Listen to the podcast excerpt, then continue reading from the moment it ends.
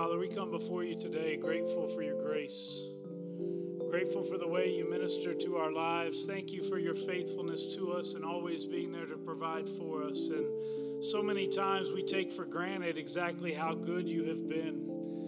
We forget about the great people that you've placed in our lives, individuals who have helped us to become the people that we are, individuals who have loved us along the way, whether it be a family member, a spouse, it could be a neighbor, someone else who walked alongside us.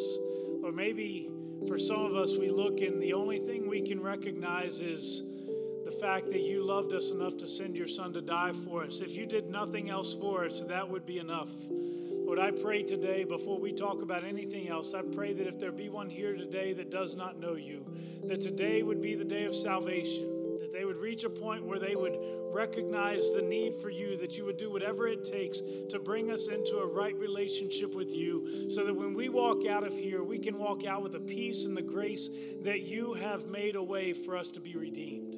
Lord, we thank you for the forgiveness of sins. We thank you that you have shown us grace even as at times we have not been faithful to you. But Lord, we also ask that you would be with those who are hurting, whether it be a physical pain with one who is sick. I pray that you be with those who are in the hospital today, those who are waiting doctor's appointments and surgeries and different things. Lord, I pray that you would move miraculously. We know that you're the great physician, and as much as we're grateful for the doctors and nurses and medications, our greatest hope is you. And we pray that as the great physician, that you would intervene for us, that you would perform miracles, and that we would be able to look back and say that our God is still on the throne. And if you choose not to work in a way that we desire, Lord, I pray that your grace would be sufficient for us. I pray that you would give us a peace that passes all understanding, and I pray that you would move in a way that we would know that we do not walk this journey alone. I pray that you be with those who grieve, as within this group today there are multiple individuals who have lost loved ones in recent days. And I pray that your Holy Spirit would send comfort, that you would be there with them, and that you would continually remind them of your grace and your strength. Where we are weak, Lord, we need your strength today. Lord, I pray that you would have your way in each of the individuals' lives at the altar this morning. I pray that each individual would recognize your presence in their lives, the touch that you have upon them. May they lean wholly on you regardless of how long they walk this journey. And I pray that this would draw them even closer to you than they ever have been before. Lord, I pray that you would receive honor within our brokenness. Lord, I pray now that as we partake in the giving and receiving of the Lord's offerings, Lord, I pray that you would use these gifts for your glory. I pray that you'd help us to give with joyful hearts, knowing that we are investing in your kingdom. And I pray that you would open up doors that we might be able to reach more people for you in the days that follow. We ask all these things in Christ's name. Amen. Thank you. You may be seated. And at this time, the ushers will come and they'll receive our morning tithes and offerings. It is a blessing to have each of you with us today. And I feel like I am running around here with like a chicken with my head cut off. I was teaching a Sunday school class this morning and apparently lost track of what I was up to. So that's why I'm here with y'all today, last minute sort of thing. So it is a blessing to have each of you with us today. And as we enter into this Christmas season, it's always such a special time. There are oftentimes we have lost some of the tradition of the church, and it is within the Christmas season that sometimes we're able to be reminded of that tradition. There are some things that the church used to do that I'm not sure I really want the church to do moving forward, but there are other things that I love about what the church used to do. I'll give you an example, and Jerry may have mentioned this when he was up earlier, but tonight we have a children's Christmas program that will be taking place here at the church, and it will be at 6 o'clock. And if you would like to come, we would love to have you be a part of that program tonight. We won't make you get up on the stage and sing in front of everybody else, but being here for the kids is just as important as what they will do up here on the platform. After the program is over, we will have light refreshments and cookies and that kind of stuff. It will be a great time. This is a little bit unique for us because in the past we have done this in the morning service, and we're trying it in the evening service. So I'm asking you to come back tonight, if you can, at 6 o'clock, and it should run till about 7 o'clock. The children have worked incredibly hard, and they are ready, and they are going to do a great job. You will not be disappointed if you're able to come back and join us this evening. So that's the plug. That's the advertisement I have for you. Now, let me preach for a minute, if that's okay. This summer, a group of 12 boys from Thailand, along with their soccer coach, traveled into a dark cave, completely unaware of the dangers that were awaiting them. Shortly after entering the cave, heavy rains began to fall, sealing off any chance of escape. They were forced deeper into the darkness of the cave. Within hours, parents began to realize that something was wrong. Their kids were not returning home. And a massive rescue effort would begin involving cave divers from all around the world. But this would not be a quick expedition.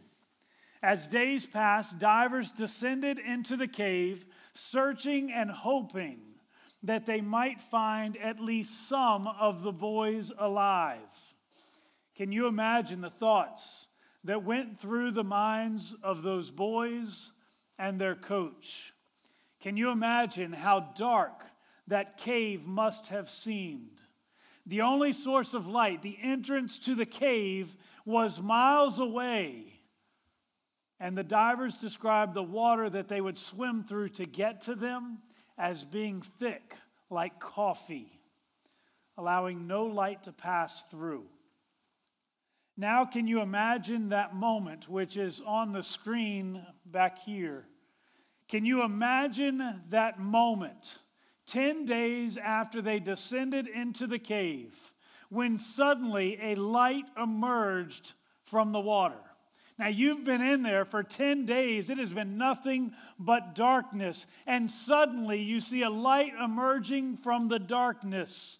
It was a British rescue diver elated to find all 13 individuals, the 12 boys and their soccer coach, alive. It would take days before this difficult rescue would be completed. But it would be completed with only one of the rescuers dying in the process. I can't imagine that any of these boys would ever want to go inside a cave again in their lives.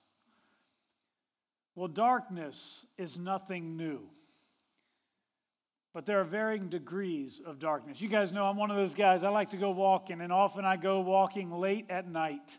And there are times where it is dark, and then there are times that it is really dark.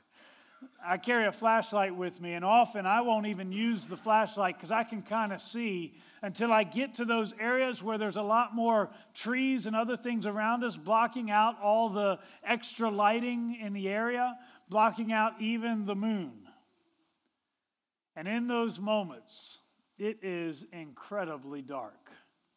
Dark has always been present, but clearly there are different degrees of darkness. I read last week of a town called Barrow, Alaska. It is the northernmost city in the United States. And just this past week, it entered into its prolonged night, an annual period of 65 days when the temperature will not rise above 0 degrees and the sun will not rise at all. It is a perpetual darkness. Whether you are trapped in a dark cave or you are living in Barrow, Alaska, the thing that every individual looks forward to is the moment when that light once again appears. Jesus said in John 8:12, "I am the light of the world. Whoever follows me will never walk in darkness, but will have the light of life." Bible scholars believe that as Jesus spoke these words, he was very intentional with where he spoke it and when he spoke it. During the 7-day Feast of Tabernacles, God had inaugurated this feast among the Jewish people to remind them that he had led their ancestors during their 40 years in the wilderness with a pillar of cloud by day and a pillar of fire by night. So on the opening night of this celebration, a giant menorah with large bowls of oil was set on the temple grounds. Then, with great pomp and ceremony, the bowls of oil were set on fire. Ancient accounts say that the light from this giant menorah on the temple mound lit up streets of Jerusalem below so that everyone could see, no matter how dark it had been before, the moment that those candles were lit, everyone in Jerusalem could see. The Gospel of John tells us that Jesus was speaking to the people on the Temple Mount, probably near the great menorah. Bible scholars suggest that Jesus may have timed the saying of these words, "I am the light of the world," with the actual lighting of the menorah, so that when suddenly the darkness of the evening was dispelled by the towering flames, Jesus declared, "I am the light of the world. Whoever follows me will never walk in darkness, but will have the light of life." Today I begin a series entitled, "The Light Has Come." As we go through this Christmas season, what I want you to see is that the coming of Jesus, the light of the world, changes everything. It brings hope. It brings healing. It brings comfort, it brings forgiveness, and it brings light in the midst of whatever darkness you walk in today. Turn with me, if you would, in your Bibles to John chapter 1, verses 1 through 5, as we look at where all of this begins. This is a rich passage, and sometimes we don't connect it necessarily to the Christmas season, but this is where it all begins. This is the beginning of the story for us. John chapter 1, beginning in verse 1, says this: "In the beginning was the Word, and the Word was with God, and the Word was God. He was with God in the beginning, and through him all things were made. Without him nothing was made that has been made. In him was life, and that life was the light of all mankind. The light shines in the darkness, and the darkness has not overcome it." Let us pray. Father, I ask right now that you would take this scripture that we've just read, and that you would allow us to understand it clearly, applying it to our hearts and to our current situations.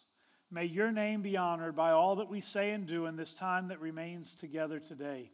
In Christ's name we pray. Amen. The story is told of a grandfather who took his little grandson for a walk in the woods.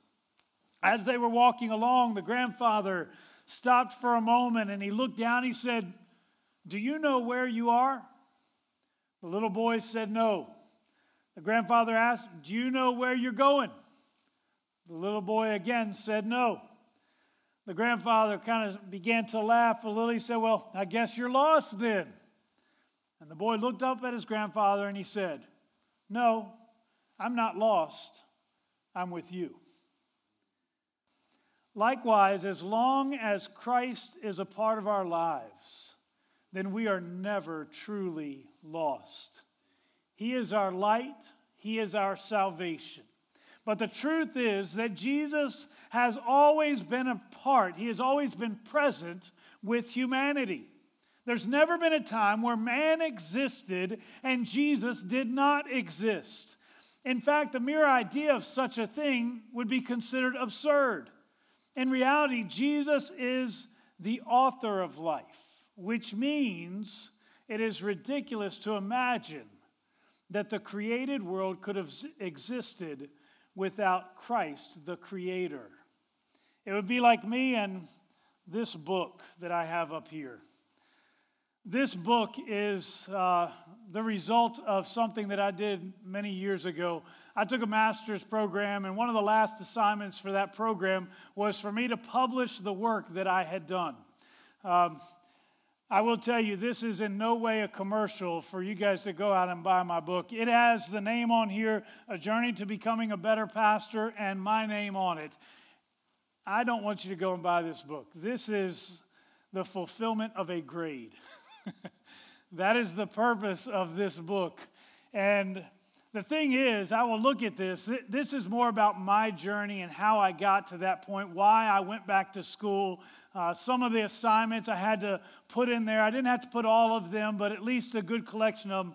And I will tell you, if you ever have troubles falling asleep at night, this would be a good tool for you. If you can't listen to my sermons online, you could do that. But here's the thing. We know that this book didn't exist before I did, because I'm the author of this book. And in the same way, humanity didn't exist in any way before Christ did, because Christ is the author of humanity. He's the one who put it all into place. He's the one who began that process. The reality is, God has always been a part of creation. It says here in our passage, in the beginning was the Word. The Word is Jesus Christ, and He was there as a part of every aspect of creation. Why does that matter? Often the coming of Christ to humanity has been portrayed as being somewhat of an emergency plan, an intervention that God had to do. It's as if God the Father suddenly realized that this world was in trouble and had to do something to fix all our problems. But the truth is that Jesus had been God's plan for salvation even before creation began, before Adam and Eve ever sinned. Verse 4 tells us that in Him was life, and that life was the light of all mankind. Now, I want you to think about the implications of this for a moment. As Jesus is the source of all life, as Jesus participated in forming the first man, as God breathed life into Adam, assuming that God truly is all-knowing, Jesus already knew what this creation would cost Him. He knew that the moment He put this out there, His fate would be sealed. Mankind would sin, and they would need a Redeemer. And Jesus would be the only one who would be suitable to be that Redeemer. What that means is that God already loved us so much that He would do whatever it took to make redemption possible for us, even if that meant giving people the opportunity to choose, even if that meant many would choose some other God or no God at all. Even if that meant Jesus would have to die. God must really love you a lot. Well, as we look more closely at the creation story back in Genesis chapter 1, we see that darkness was always present from the very beginning. Beginning in verse 1, it says, in the beginning God created the heavens and the earth. Now the earth was formless and empty. Darkness was over the surface of the deep, and the Spirit of God was hovering over the waters. And God said, let there be light, and there was light. God saw that the light was good, and He separated the light from the darkness. God called the light day, and the darkness He called night. And there was evening, and there was morning the first day. It's interesting that God never called the darkness good. He called the light good, but He never calls the darkness good. Yet He allows it to remain, only piercing through it on a daily basis. That's because darkness is simply a part of life. In literature, darkness can symbolize many different things, and none of it good. At times, it can reference a lack of knowledge, or it can reference illiteracy. Knowledge is the contrasting image, as we refer to people as being enlightened, those who now have received knowledge. At other times, it can refer to pain or sorrow. A familiar image from the Scriptures comes from Psalm chapter 23. It talks about us walking through the valley of the shadow of death. The shadow suggests darkness during sorrowful and difficult times. And Psalm 30 verse 5 says, "Weeping may endure for the night, but joy comes in the morning." Again, it is the night or in the darkness where sorrow and weeping are present. And at other times, darkness is symbolic of loneliness. Remember when Jesus hung on the cross and the sky drew dark? In Mark chapter 15, verse 33, it says, "At noon, darkness came over the whole land." It was at that moment for about 3 hours as the Father seemingly turned his back on the punishment that was being placed upon Jesus Christ. Certainly there was a sense of solitude, even with all of those people around him, hurling insults at him in that moment. But perhaps the most common use of darkness as an image in literature is used to symbolize sin and evil, or even the evil one. John 3, verses 19 to 20 illustrates this very well for us. Listen to what it says. "This is the verdict. Light has come into the world, but people loved darkness instead of light, because their deeds were evil. Everyone who does evil hates the light and will not come into the light for fear that their deeds will be exposed."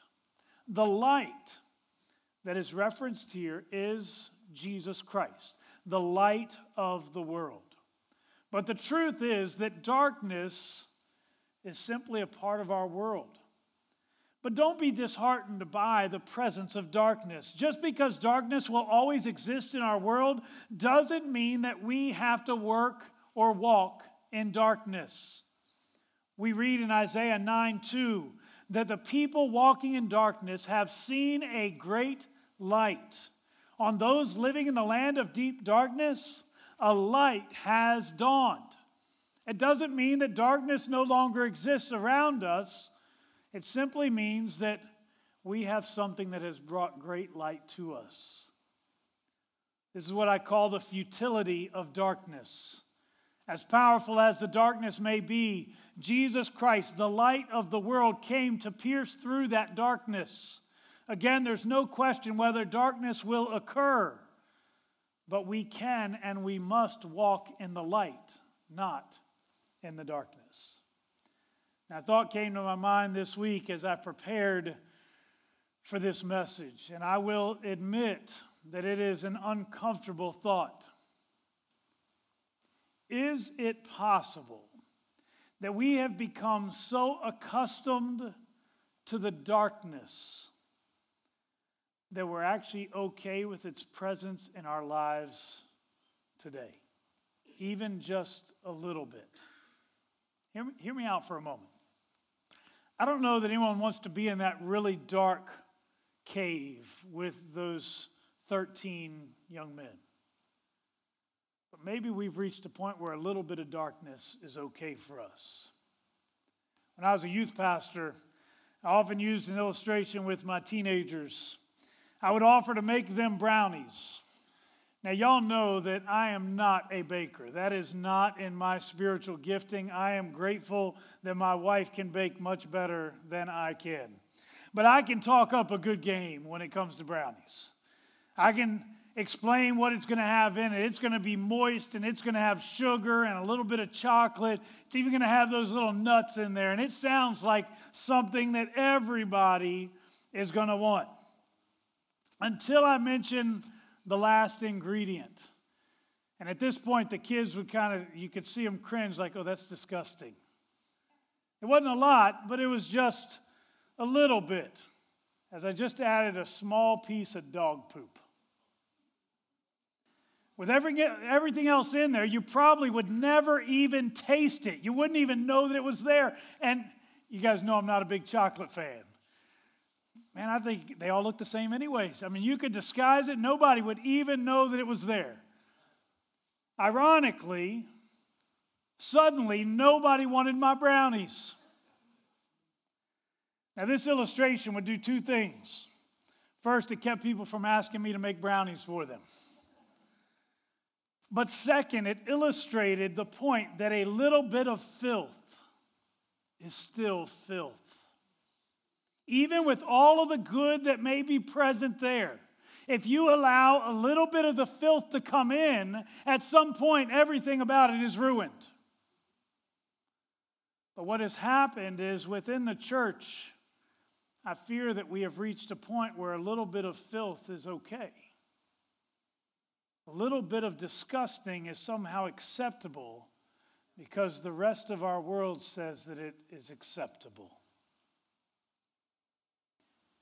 I have a friend who works with the local police department. He's got multiple responsibilities that are on him, but one of those responsibilities is with the gang unit.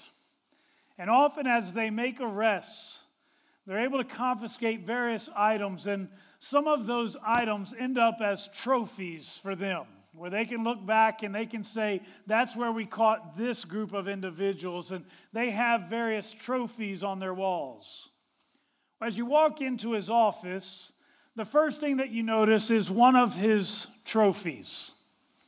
It is a shirt that simply says a four-letter word followed by the word Y-O-U. You can kind of imagine what the four-letter word was before there. I don't think anyone would be okay with seeing me wear a shirt like that. Probably nobody in this room would actually wear a shirt like that. I'll contrast that with another shirt that I was given many years ago. I was working at a convenience store in Pendleton, South Carolina, and often the vendors would come through and they would give us various promotional items. So they would give us things like T-shirts and hats that had their items on it. This one in particular was a Marlboro shirt. As a youth pastor who was calling our teens to live holy and to avoid any form of addiction, I ended up having to throw that shirt away. I wonder, which one of those two shirts would you be more likely to wear?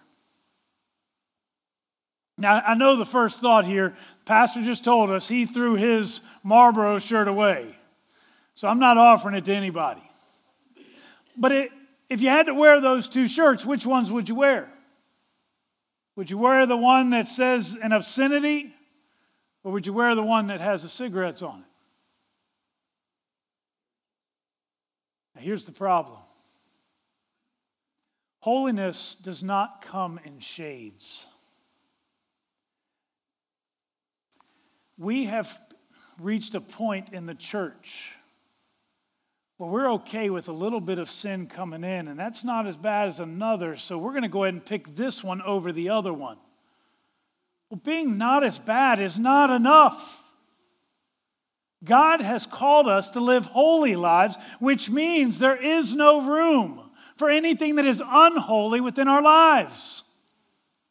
If it compromises the body of Christ, if it compromises our walk with Him, it does not belong in our lives. You say, well, it's not as dark as what other people are going through. And I will celebrate. It may not be as dark as what other people are going through. But if we allow sin to exist and we reach a point where we're okay with it being there, something is wrong. Jesus didn't come just to turn down the darkness. Jesus came and He said, I am the light of the world. He came to dispel the darkness so that we could be free of that darkness. I know we still live in a world where sin is present. And that darkness will be very, very real around us. But we can and we must walk in the light of Jesus Christ. There is not room for the believer to remain in darkness. In the book of Revelation, there is a passage that we're all probably somewhat familiar with in Revelation chapter 3. It's the church of Laodicea, and they're receiving a letter from God. And as they receive this letter from God, they are commended, but they are also rebuked. In their case, their rebuke is this. He says, "You have become lukewarm." He says, "I wish you were either hot or cold." I'm going to use this, and I wish you were either light or dark. But he said, "Instead, you are lukewarm." That passage confused me for years because I never really understood why God would say, "I wish you were either light or dark." I can understand him saying, "I wish you were light. I wish you were hot. I wish you were on fire. You were passionately sold out for Jesus Christ." I understand that 100%. But why would God say that, "I wish you were cold. I wish you were dark"? Because he looks at the church, and he looks at the church and realizes that we no longer represent who he is. We represent a variation that really doesn't show him the way he ought to be when we're lukewarm. God desires for us to be more than just half-heartedly following Christ. He wants us to pursue him with everything that we have. Just turning up the lights a little bit is not enough. Jesus came to bring light to this world. I gave you some illustrations of what darkness is and what it represents throughout history, and certainly some of us today are walking through very dark times, maybe because of grief, maybe because of hard things that we're facing, maybe because of loneliness. Understand that in the midst of that darkness, we have a Savior who has come, and he is still the light of the world. And he is the one who can comfort, and he is the one who will strengthen. He is the one who will walk alongside you, and he will be your fulfillment. That hasn't changed. Some of us are walking in darkness by our own choice because we've allowed sin to remain. You say, "But it's not the cave kind of darkness. It's not that city up in Alaska." It doesn't matter. If we are walking in darkness, Jesus Christ came to give us light. Let those who previously walked in darkness no longer walk in darkness, for they have seen a great light. Maybe today you need to confess to the Lord because you've been satisfied with living in a little bit of darkness. Maybe you simply need to appeal to him in your moment of darkness. "God, I need your help. I need your comfort." I don't always do this, but this morning I want to open up the altar. And there's two special invitations there. Number one, if you are walking in darkness by your own choice, it is time to come before him and to ask him to enlighten you. So allow his light to set you free. But also for those who are broken and walking in darkness because of their current circumstance, it is time for you to seek him out and allow him to bring light to that brokenness. If you would, I'm asking everyone to stand, and I'm going to pray, but before I do so, if everyone bow your heads and close your eyes, I'm going to open up the altar. I'm going to invite you to come. No music playing, nothing. I'm just going to invite you to come. Maybe today you need to come and allow God's light to come in and change something in you. I invite you to come now.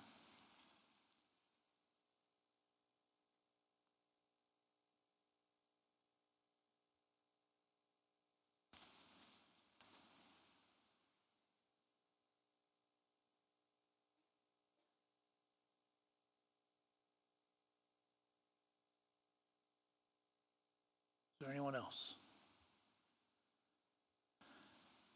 Father, we come before you today grateful for the light that you have shined upon us. We're grateful today to know that you are not content leaving us in the midst of our darkness, but you have made a way for us to truly be set free. Lord, I pray right now that you would touch those who are broken, those who right now are going through difficult days, whether it be because of grief or because of a situation at work or a financial struggle. Maybe it's a fear that they're walking in today. Lord, I pray that you would be their light, that you would show them the way. Lord, your word is a lamp unto our feet, a light unto our path. And today we come and we ask that you would reveal to us your presence in the midst of our darkness, in the midst of our dark days. Lord, I pray for your comfort and your strength. Allow us to walk through those days victorious, knowing that at the end we have a great promise that is in store for us. Lord, we look forward to the day we are reunited with you and all darkness will be dispelled for all eternity. Lord, I pray also for those who perhaps they're walking in darkness because of their own choices. They've allowed sin to remain in them and it has no business being there. And that darkness at times seems darker than at other times, but that darkness seems to always be present. And I pray that at this moment you would come in and you would dispel the darkness, you would grant forgiveness of sins, and I pray that from this moment forward we would be able to walk in the light of Christ. But I pray that you would enable us to see clearly the effect of sin, and I pray that you would allow us moving forward to no longer be enslaved by that sin. Let us also see the effect of your grace. I pray that you would set us free. For the individuals that have come forward this morning, I pray that your Holy Spirit would fill them today.